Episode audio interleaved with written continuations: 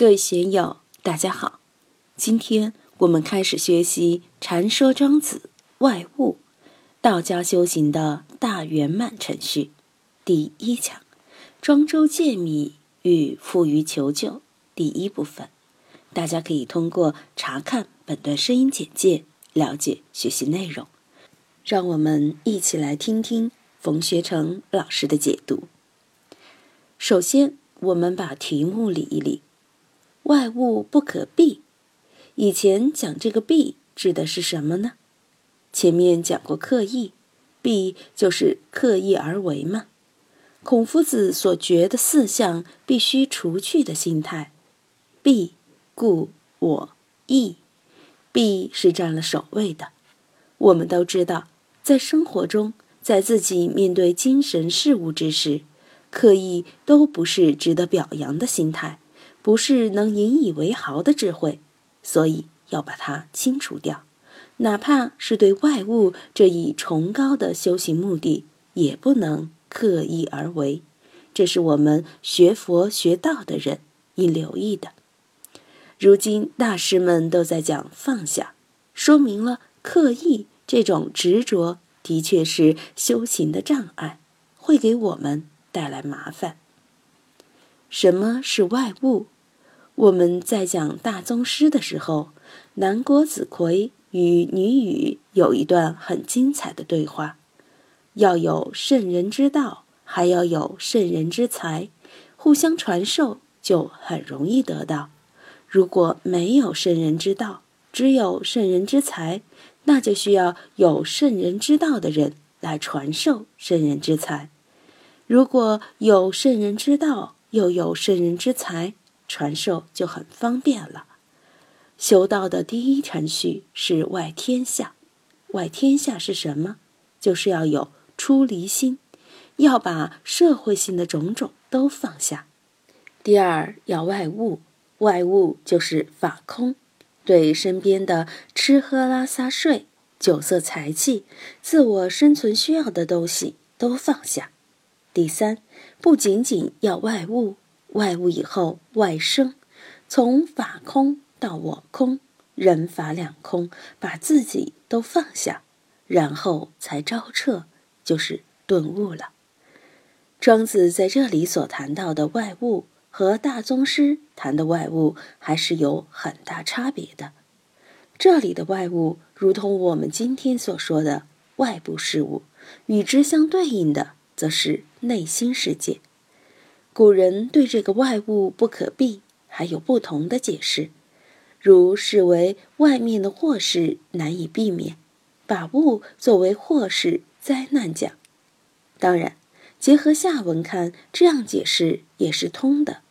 佛教也讲因缘不可思议，业力不可思议嘛，也有相近之处。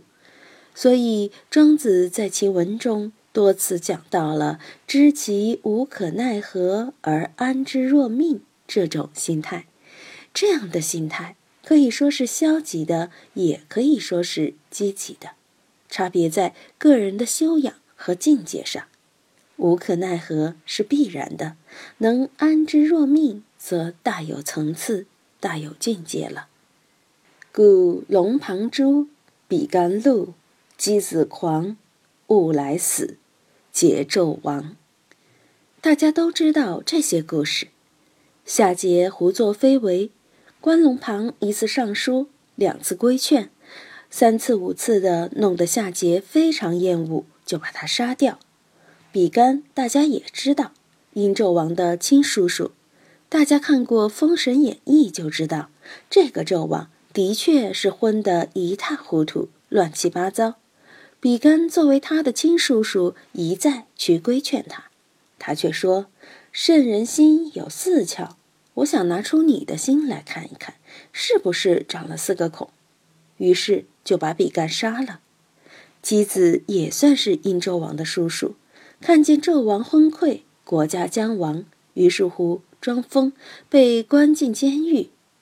兀来死，兀来是殷纣王的一个宠臣。是一个大奸臣，坚定的紧跟纣王，也是不得好死，把忠直之臣都弄光了，昏君桀纣也很快灭亡了。关龙旁、比干、箕子他们都是忠臣贤臣，固执于先王之道，认为他们掌握了人间的真理、社会的真理，于是乎要求国君按他们的意见去做，就与国君产生了严重的冲突而被杀。兀来是一个奸臣，桀纣是夏商的末代君主。他们沉溺于物欲的奢侈，过乱七八糟的日子。桀纣更认为自己是天子，想怎么着就怎么着，根本不听劝告。最后当然也是国灭身亡。明君也好，暴君也好，永远都是社会的客观存在，在各个历史时期都会出现这样现象。佛教称之为共业。面对这个共业，你能回避吗？你能忽视而超然吗？当然，你若不在其中，是一位隐士，当然奈何不了你。你若身处局中，又在其位，这些麻烦就难免了。在历史上，范蠡、张良、李密这样的智者毕竟太少，而关龙旁、比干、文种、韩信这样的人则太多。正是因为政治上的风险太大。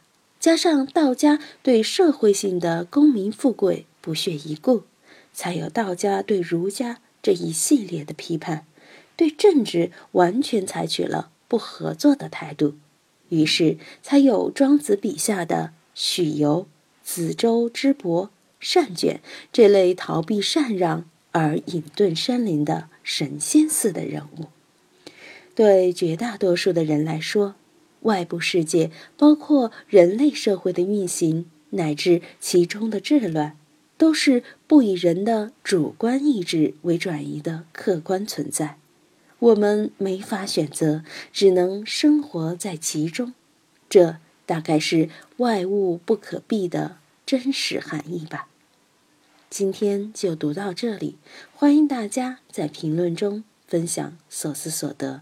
我是万万，我在成都龙江书院为您读书。